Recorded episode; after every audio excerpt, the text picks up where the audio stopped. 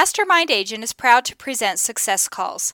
Top real estate agents from across North America reveal their success secrets, strategies, and systems in up close and personal interviews. You can find all the calls at www.mastermindagent.com. Hi, I'm Mike Cerrone with Mastermind Agent. This month's top agent is Alexander Chandler with Alexander Chandler Realty in Fort Worth, Texas. Last year, he closed 271 transactions with a total sales volume of 68 million. His average sales price was 253,000, of which 10% were buyers and 90% were sellers. He has a four-member team, two sales agents, one listing coordinator, and one listing agent team leader. Alexander is the team leader of Alexander Chandler Realty. He's been an agent for 20 years. In his best year, 2015, he sold 511 homes worth 123 million and was ranked the number 3 agent in America by the Wall Street Journal and Real Trends. In this call, Alexander talks about avoiding real estate sales when he started earning a living and what pulled him into real estate, starting from zero in 3 different markets in 3 different cities.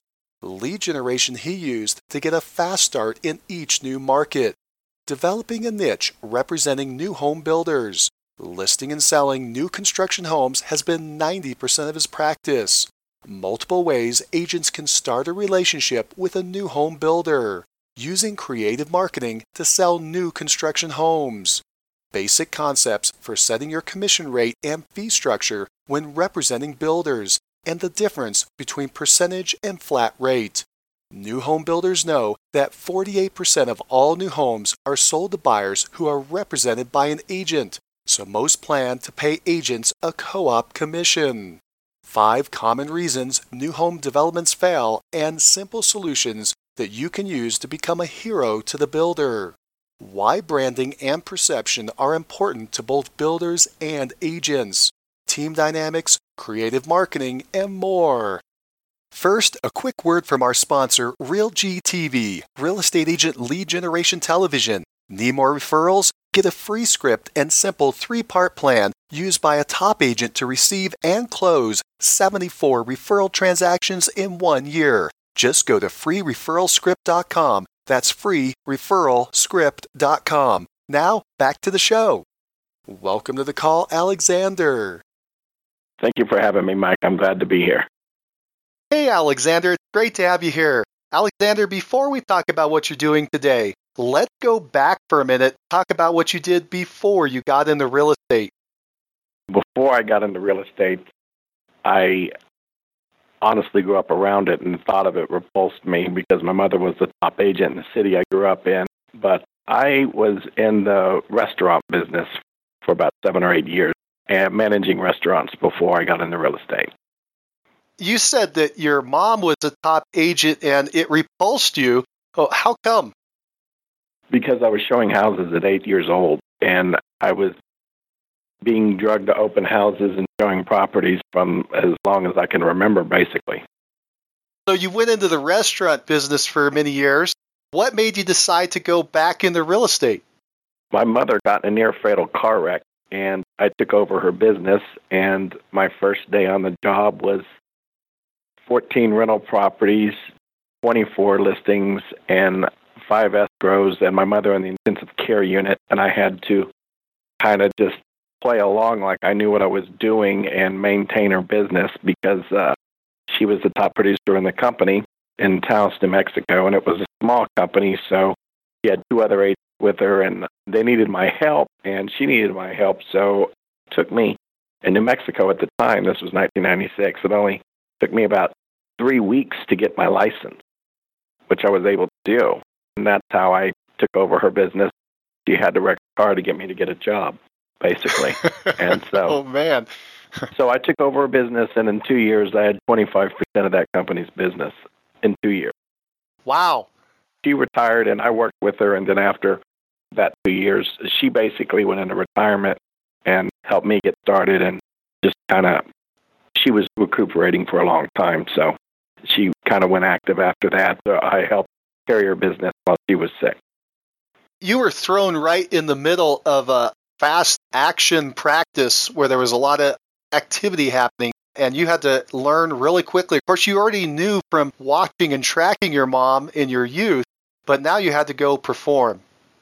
Pretty much, but as far as training and things go, I think it's like geometry. You can read all the books you want, but until you put pen to paper and actually do it, in real estate, people that think that they can read books or do this all by video and learn by video only and think they can do it at home on their couch on their computer, it's not possible. Real estate is an interactive business. You have to be present in order to succeed. And so I was thrown in the deep end and got busy active. And so I would recommend for new agents find a way to get involved quickly and be active. Not in an extreme way that I was, but uh, that's the biggest mistake I see newer agents make is not getting in there and finding an experienced agent that has business for them. Mine was a severe situation, but uh, if I were a brand new agent starting, I would find someone that does have overflow business, join a team, or find a company that's an active company. And that's where I would start. Good advice.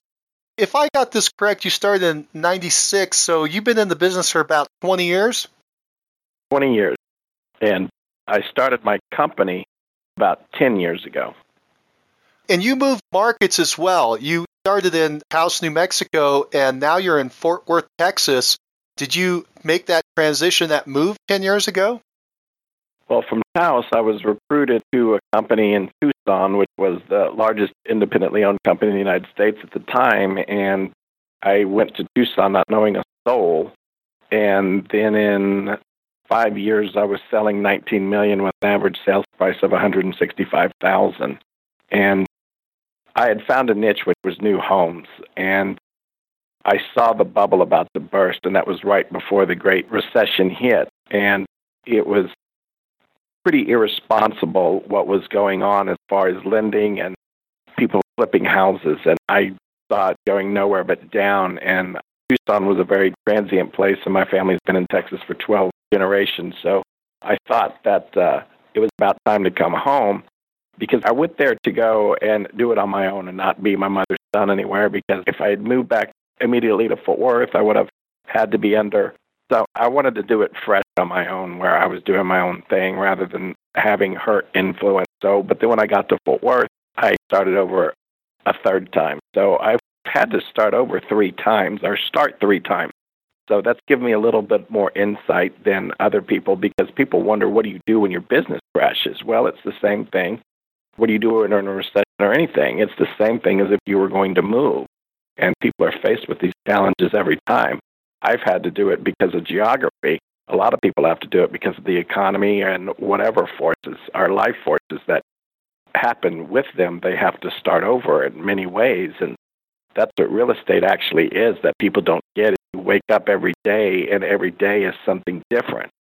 And you're as good as your system, but you always have to keep updating it and change it every day and realize that if you're not out prospecting and growing your business, your business is dying.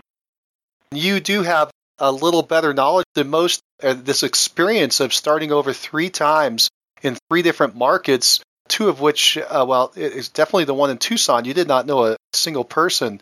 How did you do that? How did you go to a new market and start fresh? That is carried over from something my mother said to me, and I actually said this when I was handing out the Rookie of the Year award for my company, Alexander Chandler Realty, this year. And it came from, I'll never forget it. I was laying on my sofa, and it was a nice leather sofa that some guy couldn't fit on a truck after we sold his house. And my mother just comes into my house and says, What are you doing? Why aren't you at the office? And I said, Well, I was watching that game show, Press Your Luck. And I said, Well, I don't have any business. She says, Of course you don't. You're on your sofa.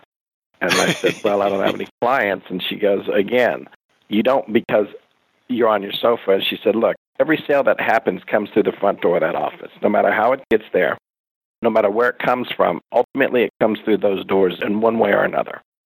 And if you're not there, you're not going to be able to take the opportunity when people are busy and can't take a lead or drive someone around. They're going to look to whoever's there to help them. And if you're there, they might pick you especially if you're the only one there, because people have a tendency not to show up. And once people start knowing they can rely on you, they will start using you for their business. And so what happened is I started going to the office every day, and that's how I wound up with that large percentage of my first company's business. But when I went to Tucson, I did as much open houses as I could. I did one almost every weekend, and I suggest people not burn out on them. You don't have to do them every weekend because you need to stay fresh with them. But I did them about three times a month usually, and then I did for sale by owners. I called for sale by owners and expired religiously, and I also found a couple of top agents that I basically told them if you're in a situation where you need somebody to show or help with the listing, I will do it. And then they started giving me business that was leads that they did not think were A level leads. They were giving me D level leads. I started closing them, and pretty soon they start giving me A level leads. And so what I found was I wound up having two or three people that were part time that were sending me business because I was closing their deals for them, and I had a 50 50 split with them. And I had three people like that. One was a professional photographer, and two other retired people that had big books of business and people, but they just didn't want to go out showing property. So they gave me the lead, and I closed them. And that's how I started. I was in my late 20s at the time. And so uh, in five years, I wound up closing about 85 transactions a year. And then I found a partner, and she and I were doing new homes, and we managed subdivisions, and I typically did the marketing with those, and she would handle all the buyers. And I managed the listing side of them, and then we split the inventory with the builders that we were working with. So once I got that core fundamental thing of for sale by owners and expireds, and I've always called them because look, no isn't going to kill you. And so I'm a 48 year old bachelor, and I can promise you no is not going to kill you. You hear no in real estate more than you hear yes, but most people quit after the first or second no, and sometimes you just ask permission. People don't know how to ask permission, and that's the no that they need to know is to know how to ask permission for things for for sale by owner or expired say would you mind if i called you in a couple of weeks to follow it up most people just to get you off the phone will just say yes you're okay but then when you call back and say hey, you gave me permission to call you. I just wanted to follow up. Then they're more receptive to you the second time. And that's one thing, but you never know who you're going to get on the other end of the line, and that's what makes real estate interesting. One time, I, which is the best for sale by owner story I could ever come up with, is I wound up and I was 30 minutes in the appointment, and the person says, This house has a remarkable history, and I don't know if you want to advertise it or not. I said, What's that? And they said, This is where Lee Harvey Oswald and his mother lived. Bob Schieffer picked him up. It, the, the house had been torn down, but it was still property.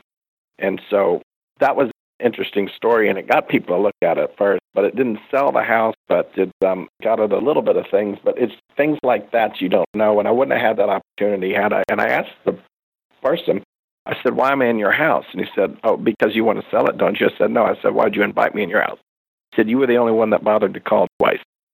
And you are the only one that um, wrote a letter to. So, as far as those standard things as open houses, sale by owners, and then building sphere of influence, and those things are great. As I always like to think that you should have three core things: one experimental, and then one new technology thing that you're doing, and then one that kind of the futuristic that you should be looking for future markets, and then there's uh, new technology and then you have three or four things that you're doing at any given time because at one time or another, one of them is not going to work. And yet, I look at it as one way to envision it is as a spider web. A spider web, if you look at a full spider web after a spider makes it, it has eight or nine at least different branches going on them, but you've seen them where they still work when only three or four arms still up. And so your real estate business can be like that is one link of it doesn't always have to work.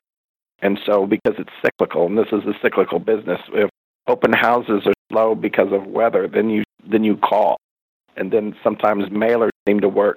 You don't mail people during Christmas because oh, people are throwing away with catalogs. And so you just have to adjust your marketing to whatever seasons are. And that learning to do that, Tucson was a good place because the weather changed so drastically is that the market changed with it because half the population of Tucson seems to leave during the summer because it's so hot.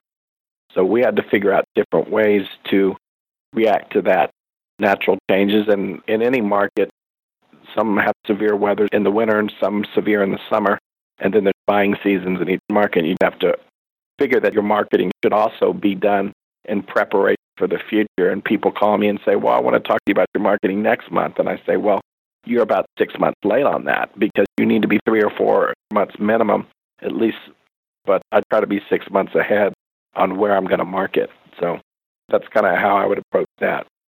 Do you recall how many homes that you and your team sold last year and what the sales volume was?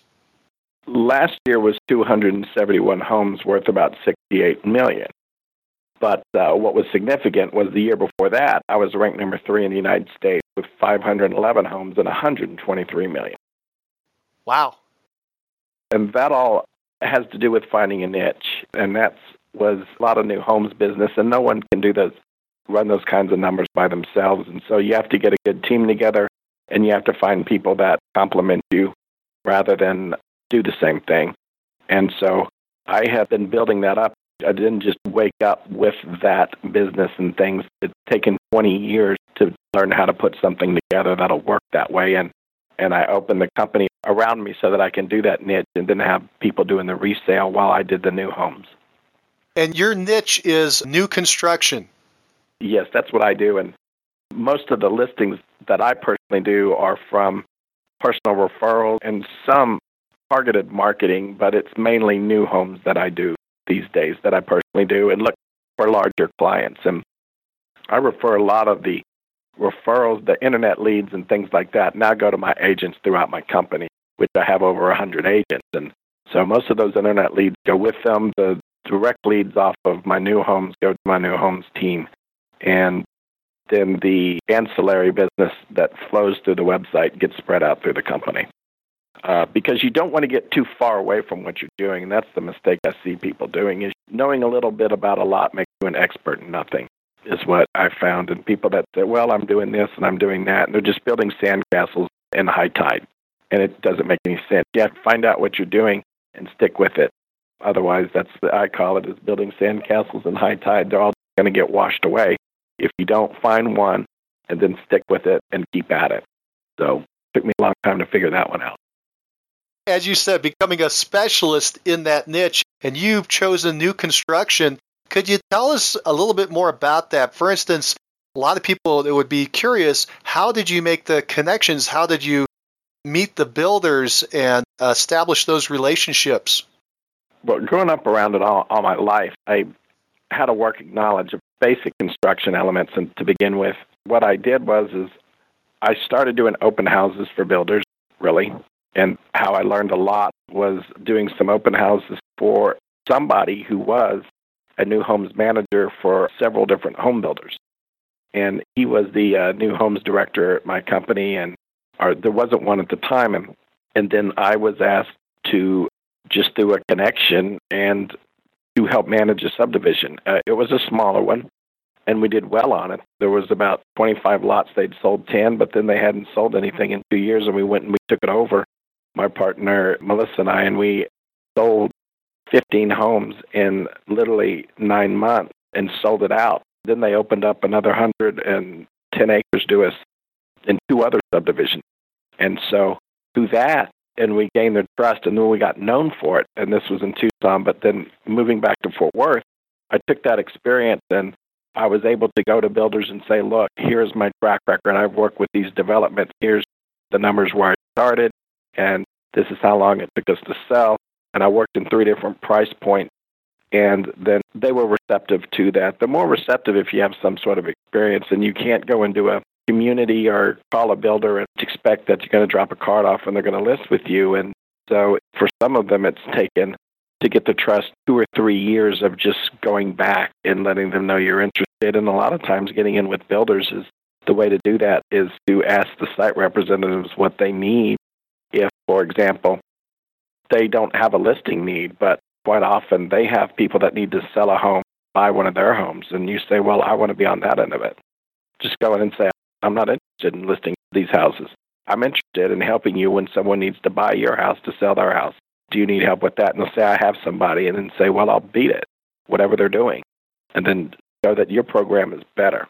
Uh, and those people my experience with a lot of the builders, the mid level managers, and even the site people is they all want to look good too. And they have someone they have to answer to. And usually it's somebody just looking with a spreadsheet. And a lot of new construction companies, unfortunately for them, they think that because they build homes, they know how to market them. And nothing is further from the truth. They don't. It's a totally separate skill set. Marketing and building is a completely different skill set. And the most common mistake I see with builders leaving money on the table, and this is where an agent can pick up on, is, is they have accountants making decisions for them, making marketing decisions. So if you can either show them how financially they can become ahead or find the sales manager and show them how you can make them look like a champion or a superstar, or that salesperson and say, look, I can help make your life easier and you won't have to worry about this end of it, then that's a way in. But if you just think you're going to show up at their corporate office with a business card or meet them once, it doesn't work like that. You have to kind of keep going back over and over and over again and cultivate the relationships. And it took me, um, for one, I remember it took four years of going back over and over and over again to get the listing. And what happened was is somebody got sick or had a life changing event and they needed a person, they needed an agent in that area. And, and I happened to send my information again because I used to contact them several times a year and I happened to contact them precisely when they had a need. And sometimes it's luck, and I'd rather have luck than skill any day, but preparedness meeting opportunity is all luck is really.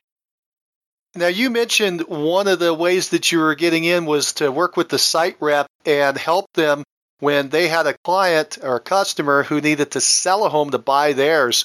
You mentioned you would beat out another agent's offer. How were you doing that? Were you doing a guaranteed sell program, or what kind of unique situation were you arranging that you would look better than the other agent? You know, with the guaranteed sale, I honestly don't get that because someone asked me that, and I said, no, I don't guarantee that. I said, look, if I had that type of time and space, I wouldn't be selling real estate in the first place. And I said, I just won't list the house. And we're just going to tell them if they won't list the house at a reasonable rate, that will sell, that statistically speaking, that has a high probability of selling, then they're just not going to get the new home. So that's what we tell them. I'm not going to play a game with someone and say, I'm going to buy your house. I don't need another house. I already own one. I'm not interested in buying someone's house. I'm interested in selling their house.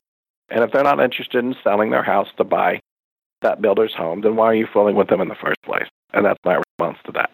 I think it's a gimmick. I think it's one of the biggest gimmicks in real estate, and I, I mean, it's silly because what they do is I've never seen anyone who did it for anything less than this is they list the homes for less than market value. They give a price that I don't think is usually as high as they could get in order to make that succeed. And if the market drops, they're going to be stuck with a lot of houses. So what I do is it's either I offer a better program or there's different ways to do it. It's just you have to prove your own value over someone else. But I just show them our track record, and that basically answers that question for them. It sounds like you tell the site rep that what you're going to do with the seller of the property needs to buy their home is that you're going to be straight with them. You're going to outline what they need to do in order to meet the timelines necessary to buy that new home. And you're going to be straight with them about that and give them a little bit of tough love. Yes, and really that's the same thing. It's just another way of rephrasing it because the people that are doing those I'll buy your home guaranteed, they have a formula that it has to be within a certain percentage of whatever they determine the market value is. So it's the same thing. And if you're in a good market, these kinds of programs are only done in hot markets, by the way. You notice that. Okay, so it's like guaranteeing selling water in the desert. But then there's also things, and on occasion, yes, you can offer different programs if it is a high volume builder that they can put you on the build job and then you can work out arrangements with the builder as well um, because people are buying up, not down. And so you can, for example, list the home for free or do 3% or whatever that percentage is the market, the average market is uh, rate for the buyer's agency commission, and then the builder can put you on their build at whatever rate that is. And that's one way to do it. There's different ways to do it, but that is one way to offer some sort of buyout buyout program for the client who needs to sell a home to buy a builder's home. And so a lot of times builders they have one person looking over a district and they're assigned 15, 16 subdivisions, and they're in charge of all those sales of those. And having to worry about the when is all the drywall, when are these homes going to be finished, and all of that, plus sales, plus managing the personalities of the salespeople, plus worrying about the contract. And so the other thing is, is um, they're stretched thin on what they can do by marketing, and so salespeople have more influence sometimes on who the builder lists with than others. And they certainly have the control over whose card they pass out if someone needs help. That's for sure. So you make an arrangement with the builder and the site rep at the builder. You can help people sell a home to buy theirs in the retail market and that you can do it at a lower cost because you can make an arrangement where the builder will compensate you on the other side when they purchase the new home and therefore you can do the listing commission at a lower rate or maybe zero on the listing side in order to make that work, which also gives that seller buyer a little more cash to purchase their new home construction. Correct. It all comes from the same pot anyway, so it doesn't really matter if you're receiving compensation from the builder or from the seller because you're being put on a bill where there is no work, they're just putting you on that. But that is where they're compensating you, and it makes the buyer that home feel like they're getting a deal and that makes them feel good about it. And so that's the science behind that, but that's in essence how it works. Yes, so you're correct. And you are correct that the buyer is paying the same amount out for the sell and the buy and the total cost. However, it does shift that cash flow a little bit so that they have that extra, say, 3% in our example, in cash in their hand when they go to purchase the new home which is a little more helpful if they're on the edge in their financing. Correct, they do. And usually, builders, about the highest that I've ever seen is 48% of homes are sold by agents through builders. Usually it's 50% or less. I mean, involving agents. I misspoke. So usually it's 50% or less of actual build jobs with new homes have agents involved. So within that workable time frame, builders on their spreadsheets, they make the assumption just to make it easy that most of their builds are going to involve an agent. So that's already on their spreadsheet. I don't know if you've ever been the back office of a uh, builder, but when you, a good business person, has their projections not based on what they hope, and that was the first word said to me at Harvard Business School because I attend Harvard Business School. And the first words that were said to me when we walked in as the director of our program comes in says, I'm Professor Applegate, and hope is not a strategy. And so when the builder is making their spreadsheets out on what the cost of the build is going to be, they already have that commission put in that a realtor is going to be involved. And so a good builder will realize, and that's a good relationship to have because that person will also, if they're involved in that niche too, they're going to bring people back, and ultimately it'll come back to them. So the idea is by having that line item in there, they're already prepared, so they're happy to go ahead and take it. Because not everyone is going to, but there's going to be a certain percentage, and then another 25% won't have any agent at all. So it works out for them too. They've already prepared to absorb that cost the builder has. That there's going to be an agent representing the buyer. So they've already figured that out. So Alexander, you mentioned that you're working with these new home construction. You mentioned that you put together programs where you were actually helping the new home builder list and market their properties. You were doing a lot of work on the marketing. Let's talk about that side of the business for a second. You've already worked your way in and there you now have a relationship with the builder. A couple questions. First of all, do you work with a certain size of builder? Do you work with people who are just building a couple homes a year or 50 homes a year or 100 homes a year? Is there a correct market for you to dive into? They call the larger builders the mega builders, where you have home builders like somebody like a History Maker Homes or something like that, or even D.R. Horton or Pulte Homes, uh, our Toll Brothers. But then you have smaller builders, mid-range builders, and they might build between 50 and 150 homes a year. But your average builder builds less than 50 homes a year. And so, and they're often ignored.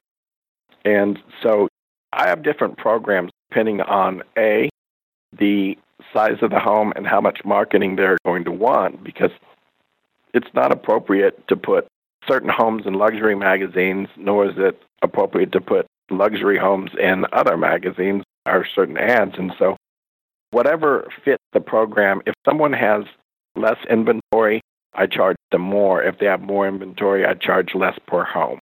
And so, if someone is listing several homes in uh, multiple subdivisions, we work out a good program for them that fits, but it has to work for all parties. And the other thing is, is you don't want to sell yourself short when negotiating an arrangement with the builder because you have to get paid, and if you're always chasing carrots, it just doesn't work. You just get tired. So that's the cautionary tale on that. Is future business that you're not going to get. You have to make sure that you're compensated uh, accordingly to the work or the merit of the work, and you have to bring value to them, whatever it is.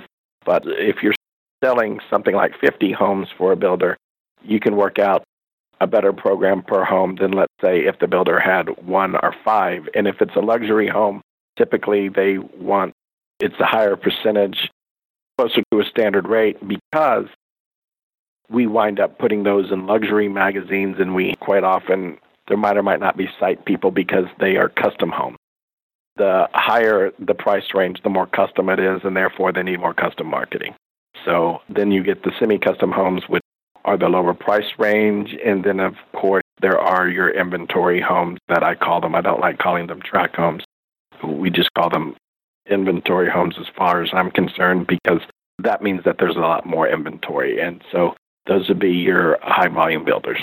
And so it depends on A, the price range, B, the number of homes, and then C, there's also a location factor. And then D, which is what are their needs uh, with marketing and the extent of how much time it's going to take you to do that. So I hope that answers that question. You did, and you brought up an interesting idea here. Let's put it on the table for agents who haven't worked with new home construction. First question Do you receive compensation that's similar to what you would by selling a retail home? On some of them, yes. On more of the custom homes, I do if it's a high volume builder, those things are typically done and they're always done on a flat fee. Most of the time. Most of the time, they are done on a flat fee basis for high volume builders. No one is going to list, um, no builder in their right mind is going to list hundreds of homes at what you would call a standard individual home market rate that you see in the resale market. They don't have to do it uh, because there's too many people out there that'll do it for flat fee. And you see a lot of them will do uh, with some companies where you can bring value is I notice that a lot of times people in the builder industry they think they're saving money by paying someone nothing to do nothing and that's what they get is just the post and hope strategy on the internet. And 90% of the people start online. However, 80% of people, it seems, that are online have a realtor or wind up working with a realtor. And so that is the part that they're missing. And there's so much information online. Builder should be picking someone with some sort of marketing acumen as well. And then if they're just posting with, there's companies out there that'll just put a home in the MLS for nothing. And that's kind of what they get. And if the market shifts, they wind up behind and they wind up holding the bag for a bunch of inventory. Are they pick agents that do not understand how marketing works, nor do they understand how finance or how an economic market works, how economic cycles affect the economy and people's purchasing power. They don't. And so that is the most common mistake I see with builders is choosing the wrong realtor based on their friends. They have a comfortable relationship with them because it's a nice person or they think they do a good enough job and they show up on time and they do the basic thing, but they don't. They're leaving money on the table by not choosing someone that's aggressive. And being aggressive without being a jerk, showing them that you're interested and that you'll do more work and that you can show them a return, that's a good thing for them. You mentioned that for the inventory homes, the high volume homes, you're often doing it as a flat fee and I assume that takes some time for you then to make sure that you calculate what your true cost is to make sure that you're covering the true cost and then a little bit of profit on top of that. And so you must analyze that quite a bit to figure out how to establish that fee to make sure that you're not going to end up upside down. Absolutely, and you have to be very careful with that because you can wind up upside down very easily. And hoping that you're going to get a bunch of internet leads off of them and or the phone's going to magically ring because you have all these listings there, but it doesn't work like that. So you do have to structure those costs not only to meet your needs, make sure that all your people are getting paid and that you have enough staff to handle that business because it's a lot of technical work putting in. It is not easy doing spreadsheets for if you have inventories of a couple of hundred homes. It's I mean it's not easy necessarily to keep up with that. So you have to have people that are putting that information in. It's a nonstop job. If you have a high inventory of homes that you're managing. And so just hiring a single agent to do it as far as builders are bad idea. You should be hiring a team to do it on their end. But as far as a real estate agent, I would start with maybe smaller builders and then work your way up. Now, a quick word from our sponsor, RealG TV, real estate agent lead generation television, where top agents reveal exactly how they create consistent flows of home buyer and home seller leads into their practices every month. Need more leads? Hit the pause button right now. Open Google and search RealG TV. That's R E A L G dot TV. Now, back to the show. And are you currently working with which group of builders? You mentioned earlier that you have, you said average builders doing 50 homes or less. You said mid range and small doing up to maybe 150 homes a year. And then these mega builders. Are you working with all of those groups or do you niche in again and specialize in one of those groups? We're working with several mid range builders right now. And for a lot of the high volume builders, we're focusing on a westward community and we're doing a lot of programs for the builders. And so we're working on various programs with several of the uh, high volume builders in the area and some of the mid range. And I work with several custom builders on an ongoing basis. You mentioned several times you have different marketing programs. Could you describe what kind of programs? What are you doing for the builder specifically? For people who haven't been part of the building industry, what are you doing for them? That is of course, making sure that the listing is input properly and basic on that, but make sure that an intelligent internet social media campaign is done and that the follow up is done properly, the proper type of lead routing, and the customer care, and then care of the site itself if the site agents need help. So it's a suite of services, and I think that offering a full package is really the key on that. Sounds like you're doing a lot of the marketing and lead generation for the new home builder. Are you also installing uh, site agents or having your agents go out on site? Well, sometimes we'll have our agents where there's more traffic and if they need them, go and hold the builder's open house for them. In the site, let's say it's a large community and they have four or five spec homes out in the subdivision open on the weekends or any given day, and sometimes our agents will go out there and help them.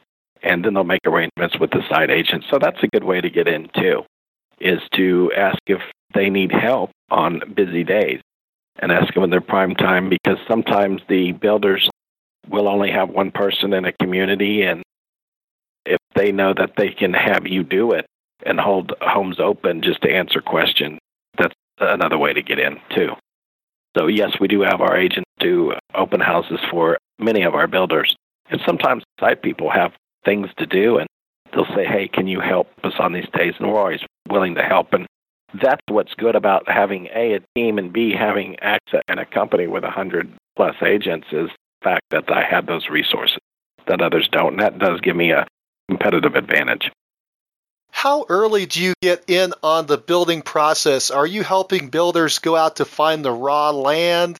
Are you helping them figure out what type of homes or price ranges to build? Or are you coming in more at the end after they've made decisions and they're starting to build? In some cases, I have helped with the raw land and gone all the way through from when it was scrub, where there was nothing, to the very end.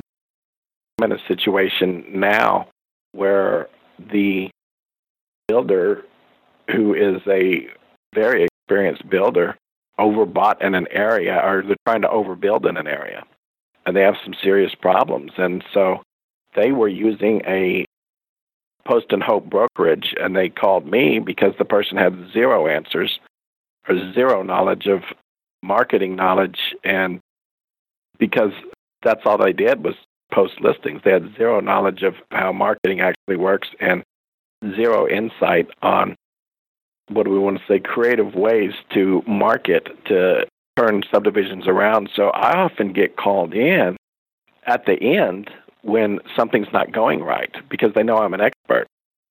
And that's the funny thing. And then after that happens, then often that business is retained and that person becomes a long term client because I've helped them in a difficult situation. And so I get called in sometimes. That is my entry point is or I've gone and made presentations. They're like, well, we don't, we're comfortable. We don't need a switch. But then something goes wrong, and then they want the expert.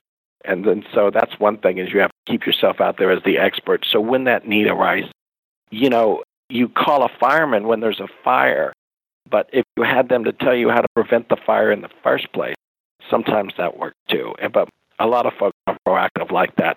I'm in a very hot market, and right now Dallas Fort Worth. I'm in Fort Worth, but we have one of the fastest growing communities in the United States. And sometimes they don't see that need, but we're able to fulfill the need when when a community goes bad, then we wind up helping them with more business. That's kind of how that works as well. What are some common reasons, some common mistakes that are made that allow a subdivision to go bad? And then what are some of the solutions that you've come in with? a poor upfront agreement with the developer on a clear vision of what the subdivision is, and looking at the land and thinking, well, we have a good price on the raw land, and then we're going to stick our model on here and sell them at a particular price without viewing what the demographics of the community are. And that is the situation that I'm helping with someone right now is their homes are in an area that they're the highest priced home in the area, dollar per foot, and not necessarily that they're even bigger square footage. It's just that they have so many more amenities, and most of the people in this area are just wanting four walls.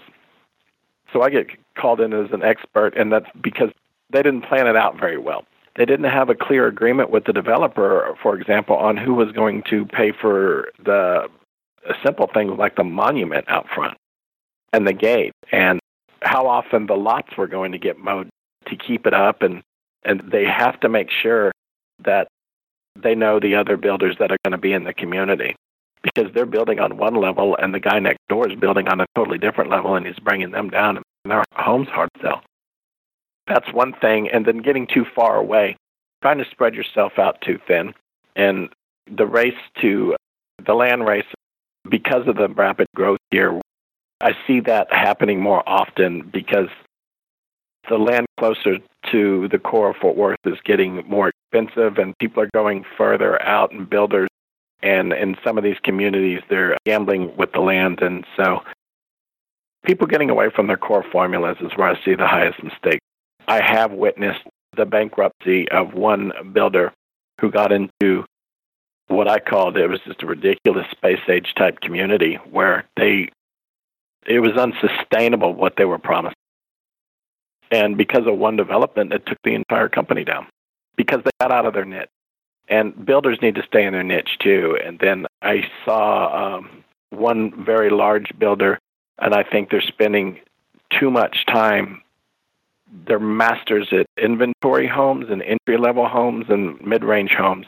And they're trying to get in the luxury market, and they're not doing a very good job of it. And you can't be an expert in everything. There's a reason why McDonald's doesn't sell filet mignon. They don't need to. Why would they want to do that? Silly. But that's a perfect example. And I'm not talking about hamburgers, it's the analogy of it. Is McDonald's now offers salads too? Well, with a builder that has a core identity of building within a particular range and they're very good at it, they should figure out how to improve what they're doing. And it's okay to experiment but you don't necessarily tie your entire business to it. And so that's a mistake that I see people making is going and chasing unicorn, as I call it. So stick with your core.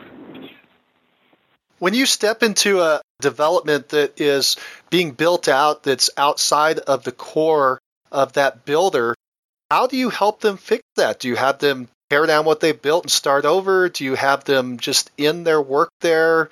How do you get them to correct so that they don't bring their company down? Well, with that, was I, I was um, I was called at the tail end of something, um, and that was years ago. But really, I saw one; they were doing okay, and I had just spoke with the managers and said, "Yeah, this is good. It got your name out here doing this luxury thing, but you got your core going here, and if you want to do this sideline thing, you might want to, but think how much energy you're spending where you were having your top salespeople sitting here trying to sell five homes at 900,000 or a million when that person could be out there selling 150 homes at 300,000 what's going to make you more money? And so math is clear. You know when you take that thing away is the fantasy of being something that you're not it's okay that if you're not a big luxury builder because it was said to me one time, and this is how I can sum this whole thing up as far as choosing the right marketplace. And some luxury builders, they get in smaller homes too. It works the other ways. And I've seen them try to get into competitions with people that are very, very good at knocking out homes quickly. And then they have difficult time choosing what not to put in the home. So it works in reverse too. Is one time I was at a place called the Fort Worth Club and it was new members night and this fella had had too much to drink and he said there's only about thousand people in this town that really matter. And if you know them you can do business everywhere because they control all the wealth and money. And i said i'll tell you what you take that one thousand and i'll take the other seven hundred and ninety nine thousand. Because that was the population. And i said and we'll see who does better you with that thousand or me with the other seven hundred ninety nine thousand. Because your odds are greater I'm more interested in volume. And that's always been my niche too. I will take $300,000 homes over $1 million homes any day of the week. And you notice how I framed that sentence. I did 300 come up to 900,000 for a reason because when you do a million dollar home, you just have one client now. When you do three $300,000 home, you have three clients now that can now refer business. And that's success in real estate. And most people, I get a lot of people walk into my office and they start telling me they want to do luxury or and other things, but to a lot of people, the two hundred and fifty thousand dollar home is a luxury home. And so I was taught a valuable lesson when I think I was about 35 or so. I was having a conversation, and this is the largest sale I'd ever had. I'll never forget it. It was about 750,000 when 750,000 still a lot of money, but this was a big deal back then. And my client was a, a very prominent national attorney, did class action lawsuits, and and I was having a conversation with him about ten thousand dollars over repairs or something.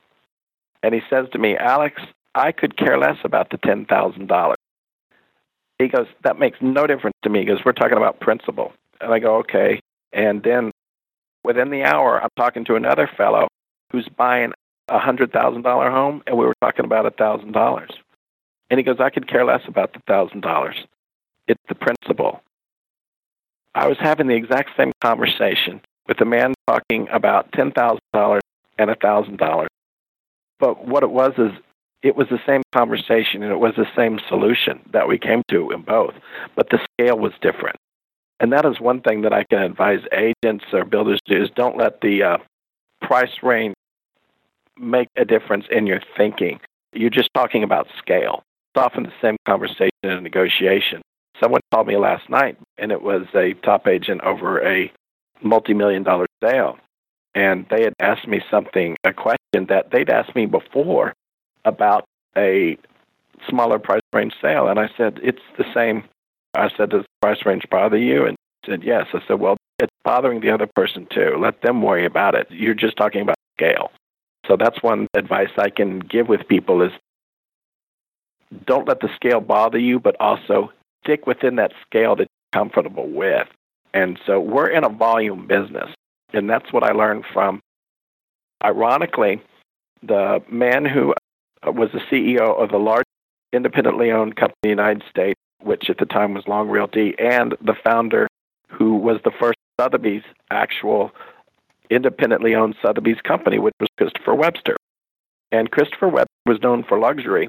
And this other man, Steve Quinlan, who was a great mentor for me, he was a master at volume, and his company did volume. He took over a company that had something like 250 agents, and he got it up to 1,800 agents in five years and did massive volume. And they said the exact same thing to me, and that was, "Is Alex, real estate is all about volume. You're in a volume business, and he who controls the listings controls the market." And so I never forgot that. So I tried not to let price range get out of the way. When you're an agent, when you let price get into the way, it clouds your thinking.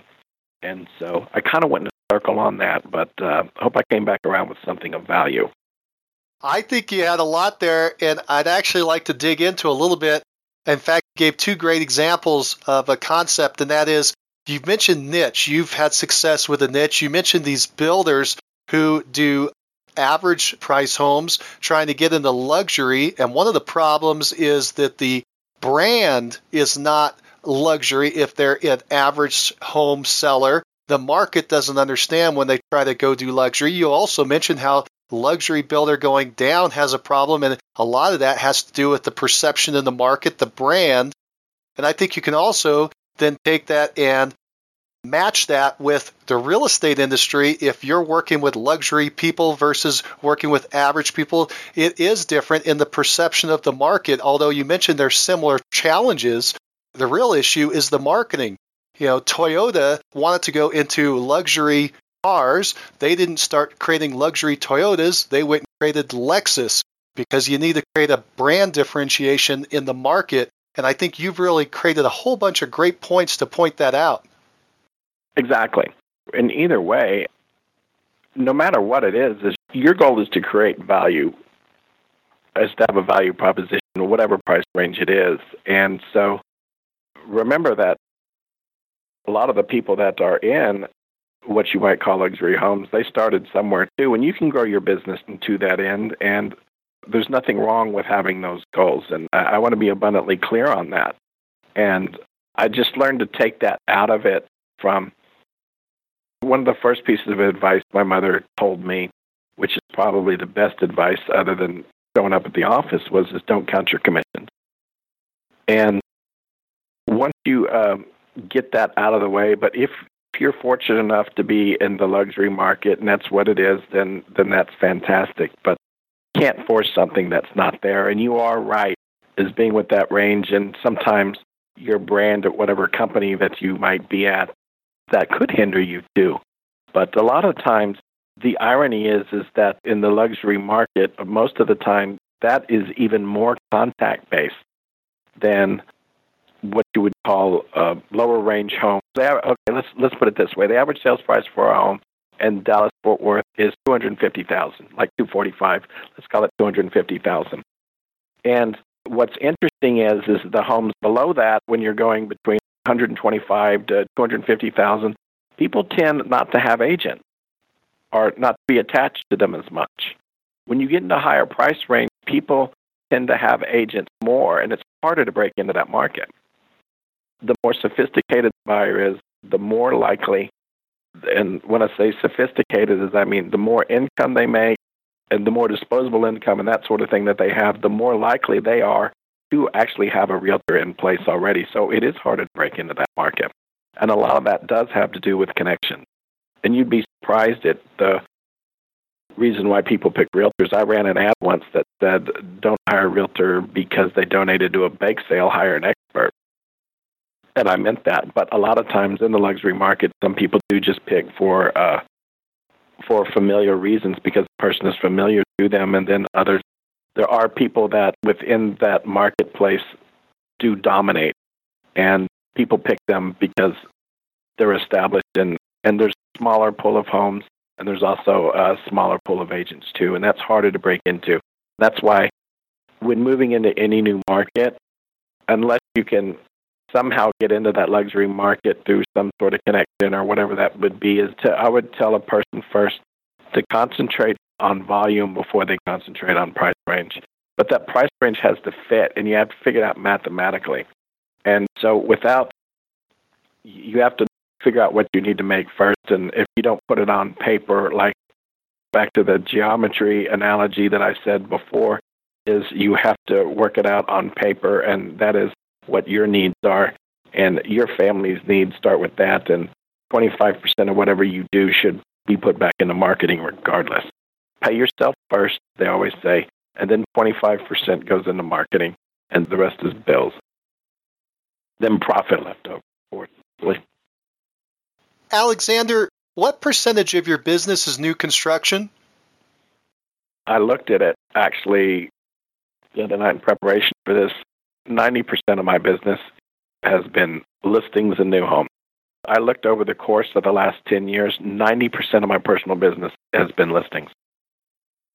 Well, you found your niche and you stuck with it and you're doing volume in it and it's taking care of you.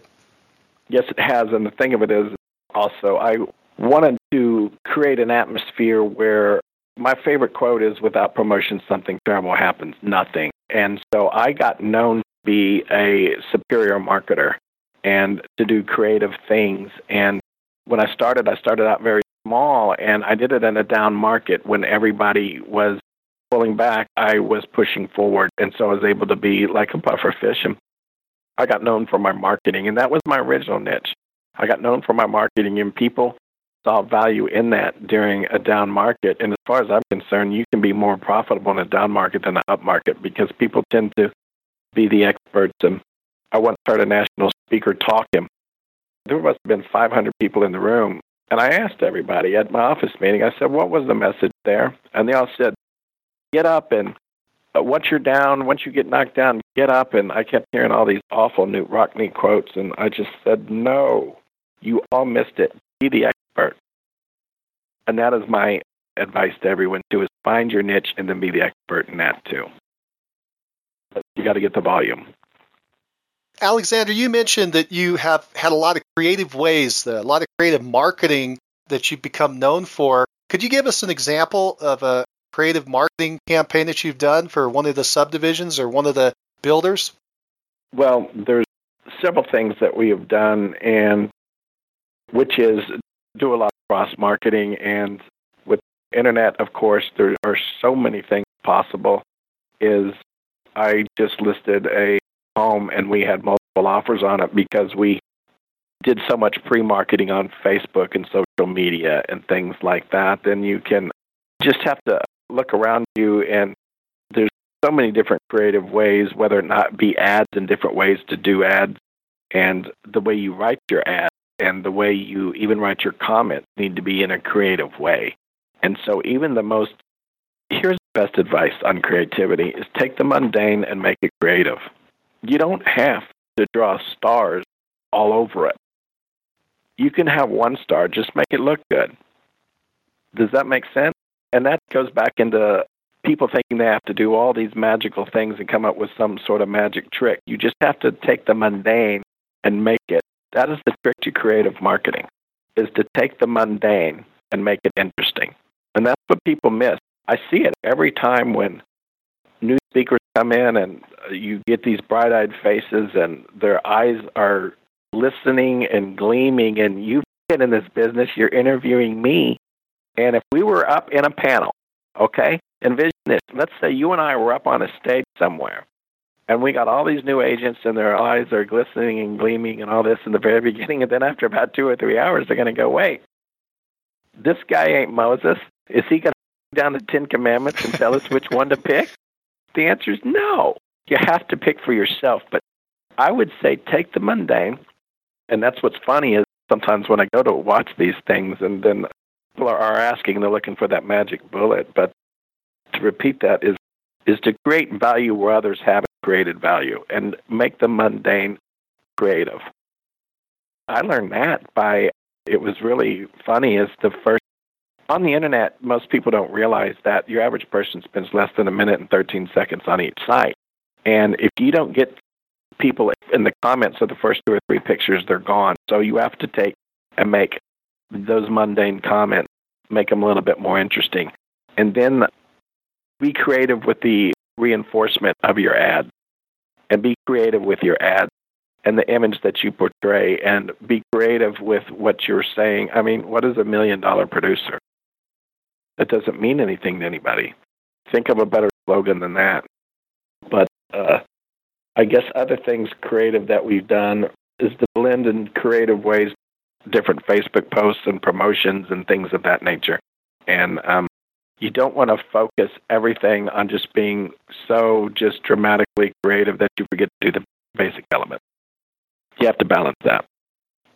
Well, Alexander, you mentioned earlier do you have a new home team. Could you give us a quick overview of the folks on your team? Just show us the structure, tell us the titles, the positions, and what they're responsible for. Sure. I handle the mainly the upfront negotiations with the builders and the advice, and that part of the package that I provide is general consulting. And so I actually do perform the listings, and then I do have a person that handles the input of the listings and the maintenance if there's problems with the paperwork and the pictures and all that, the daily grind sort of things, the things that make the trains run on time. You have to have someone methodical to do that. And then I typically have a couple, which I do, is a couple of people that are more toward the listing side that help me when a builder needs to have someone list a home to buy a home. And then I have people on that team to uh, work with buyers that come off of the referrals off that. And then a lot of times do contact us that they start. A lot of people start or wind up in new homes because they couldn't find a residential home that met their needs. So they just go build one. So you have to have people that are experienced with buyers too, working with those builders because they also need to be prepared that if that doesn't work out, then we do get leads off of having the new home inventory on our website and the rest of it. People call, and so we have buyer's agents. Some people prefer to work with buyers too and are very successful at that. And that's great. And for me, that's perfect because I like the listing end of it and the marketing end of it better. I find it more interesting. So I basically have, and usually those people they overlap a little bit, and so they're uh, a lot of that has to do with personality and the geography of it. And then so I like to have several people on the team. That way, there's always someone available because especially with the internet, everybody's instant gratification. Do you have a pretty small team working this new home construction, if I understand. It sounds like basically about four people you, a listing coordinator, and a few agents who are helping on uh, listings as well as helping buyers. Yes. But then we do have technology people, and then we have a whole website team, and we have a phenomenal website. That's a whole separate thing. And then that's a back end team that we have. And then my office, we have a support staff too that helps with things too. But I had attempted and had too many people working, uh, too many floating people out there, and so we were able to keep the people busy enough on the team so that we didn't. And and that's the idea is to not have is for that team anyway is to have it spread out too thin is to have it spread out too thin and that was a mistake that I made early on was as I had it spread out a little bit too thin because really the maintenance on a lot of subdivisions. Sometimes they're more or less, but you manage it correctly, you can streamline your activities. And so, and having one person do the input, and then uh, the uh, actually the buyers and buyers sellers agent, um, buyer and listing agents helping with those other customers that are involved in that circle of business. Depending on what you're doing, you don't really need more than that. And then I do have a pool of agents in the office that sometimes help on other occasions. So I'm fortunate to have that. Is your new home team profitable? Yes, and that's something that we're going to keep doing and, and keep moving forward with because the market changes and people's needs change. And as long as I think Texas isn't going to run out of land anytime soon, certainly North Texas. And so I think this is something that we can keep with longevity. We just have to keep ahead of where we're going keep ahead of the competition, really, because there's always, and that's the thing that they teach you at Harvard Business School is, well, no one has a monopoly on this sort of thing, and people that aren't finding a new competitive way of doing things, they fall behind. Because I started 20 years ago when we were using books, the MLS books, and people would call me up and say, "I want to go look at look at a couple of houses," and I would pick them out of a book, and the book came out every two weeks. But now people call us and tell us what homes they want to look at. But staying advanced with the technology and the rest of it, being agile, I guess, is one of the advantages that we bring. But I do think that overall it is profitable, can be. But uh, I can see where it cannot be profitable if you don't have the right program in place. Alexander, what drives you?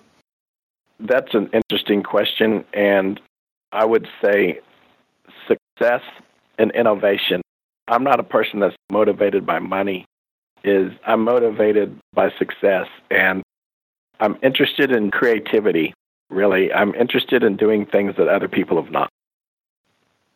And so I'm looking for a better way to do things. Whoever has the best mousetrap wins. And that's what I find interesting in real estate is there's always a new challenge. Alexander, if you were going to advise a brand new agent just getting in the business, what would you tell them to do first?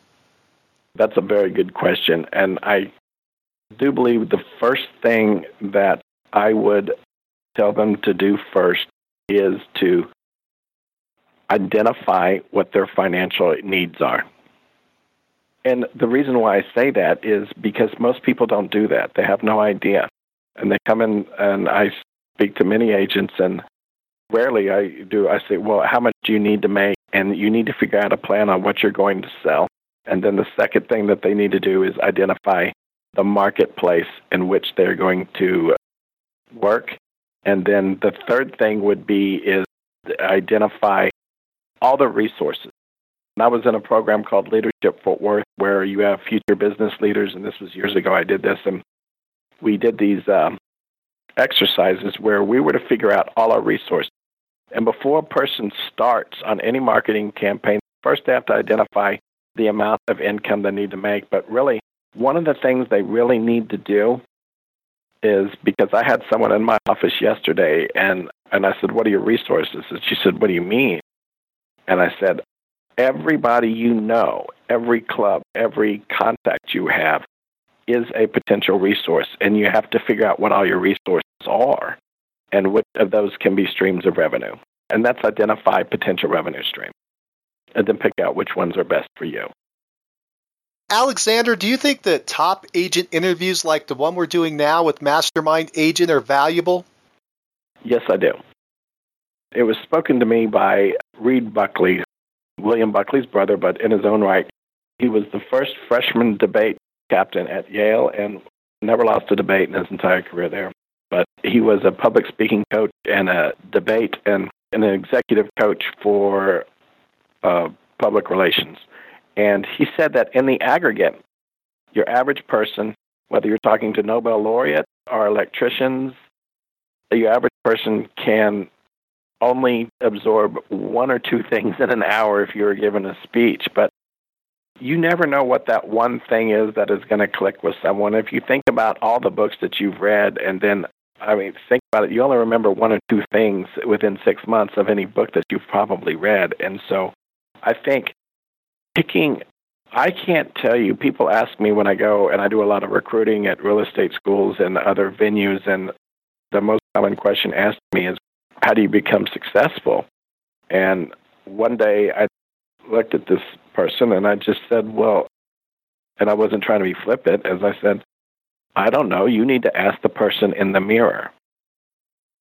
And I said, look, the people selling these books about the bullet and the one thing and all that doesn't work. And so you need to find out what it is that's going to work for you, and you have to experiment a little bit. As far as being successful in real estate, it's a game of persistence as much as anything else, but identifying revenue sources and being persistent and don't give up. You have to, take a minimum of six months to see if any sort of marketing campaign works, minimum. And anybody with any experience will tell you that. How long did you give it? A couple of months? Well, that doesn't work. Anybody with any experience, I mean, you can tell if something's a dog real quick. I mean, anybody can, but a good marketing campaign should be minimum of six months and carry it out over a year, and then you start tweaking it. You give it three or four months, then you tweak it as you go, and hopefully it works. And if it doesn't work, you move on to something else. Don't be afraid to try things. And that's why I like about the innovation and the creativity in real estate and why it's interesting watching these changes happen now. Because it has, as I mentioned, changed dramatically within the last 10 years, and it will change over the next 10 years. It's going to be a total different game, and those that adapt will survive, and those that don't won't. Well, Alexander, I've come to the end of my questions for today. Do you have any parting thoughts for the listeners? I would say that really one of the things that, like I said, the first thing that was mentioned to me at Harvard was is hope is not a strategy. And be persistent. One of the things that my grandfather, his parting words to me were the only thing you take with you is your pride, and the only thing you leave behind with your reputation. Never forget that. And don't ever sell yourself out or short. Keep your reputation intact and be persistent.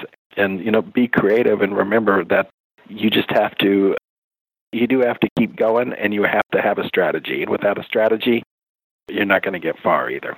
So I think that pretty much sums up my thoughts on that. Well, Alexander, your strategy to niche into representing new home builders and your persistence in three different markets has paid off. You tapped your creative side to find marketing solutions for selling builders' homes. Your ability to make the mundane interesting has assured your continued success. Thank you for sharing and being our top agent of the month. And join us next call when we talk to an agent who sold 111 homes last year by focusing on referrals. Find out who she is on the next Success Call. If you like the show and want to know when the next one's coming out, click the subscribe button on iTunes or Stitcher. And if you want to hear more episodes like this, give the show a five star review and write a quick comment. I read them all, and it motivates me to keep going and share the top agent success stories with you. Thanks. If you're looking for more ways to generate leads, check out our sponsor, RealGTV, Real Estate Agent Lead Generation Television, and their giant database library of video trainings where top agents reveal, demonstrate, and discuss their best lead generation methods. Visit RealGTV, R E A L G dot TV.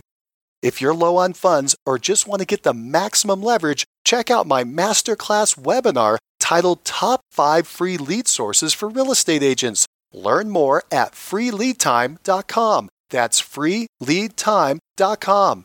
Oh, and if you have a real estate friend who needs some inspiration, tell them about the Success Calls podcast. And don't you forget to subscribe right now to hear all the great top agent ideas. Keep moving forward. You've been listening to Success Calls on the Mastermind Agent Network where top real estate agents from across North America reveal their success secrets, strategies, and systems in up close and personal interviews. You can find all the calls at www.mastermindagent.com.